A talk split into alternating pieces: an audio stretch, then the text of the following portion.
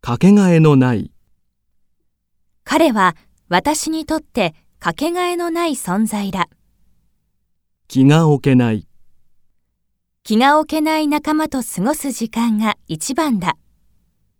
気心、彼女とは気心が知れた仲だ。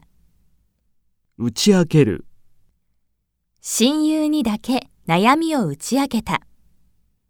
察する、友人は私の気持ちを察して何も聞かなかった。同い年、彼は私と同い年とは思えないくらい若い。連中、もうあんな連中と付き合うのはやめよう。呼び捨て、あんな人に呼び捨てにされたくない。身の上、お酒を飲みながらお互いの身の上を話した。徹する、友達との飲み会では私は聞き役に徹する。踏みにじる、大切な友人の思いを踏みにじってしまった。気に触る、あいつは時々人の気に障ることを言う。決まり悪い、決まりが悪い、小さなことで腹を立てて決まり悪い。たかが、友達からお金を借りたら、たかが100円でも返すべきだ。かばう、親友はどんな時でも私をかばってくれる。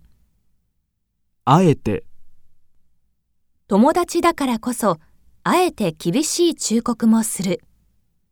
頻繁な、大学時代の友人たちと頻繁に集まっている。タイミング、友達を食事に誘ったが、タイミングが悪く断られた。じゃんけん、今度の飲み会の幹事をじゃんけんで決めよう。あいこ、おあいこ、何回じゃんけんしても愛子で勝負がつかない。つながる、 SNS で音信不通だった友人とつながるようになった。友達に電話しているが、なかなかつながらない。やたら、やたらな、やたらと、彼はお酒を飲むとやたらとうるさい。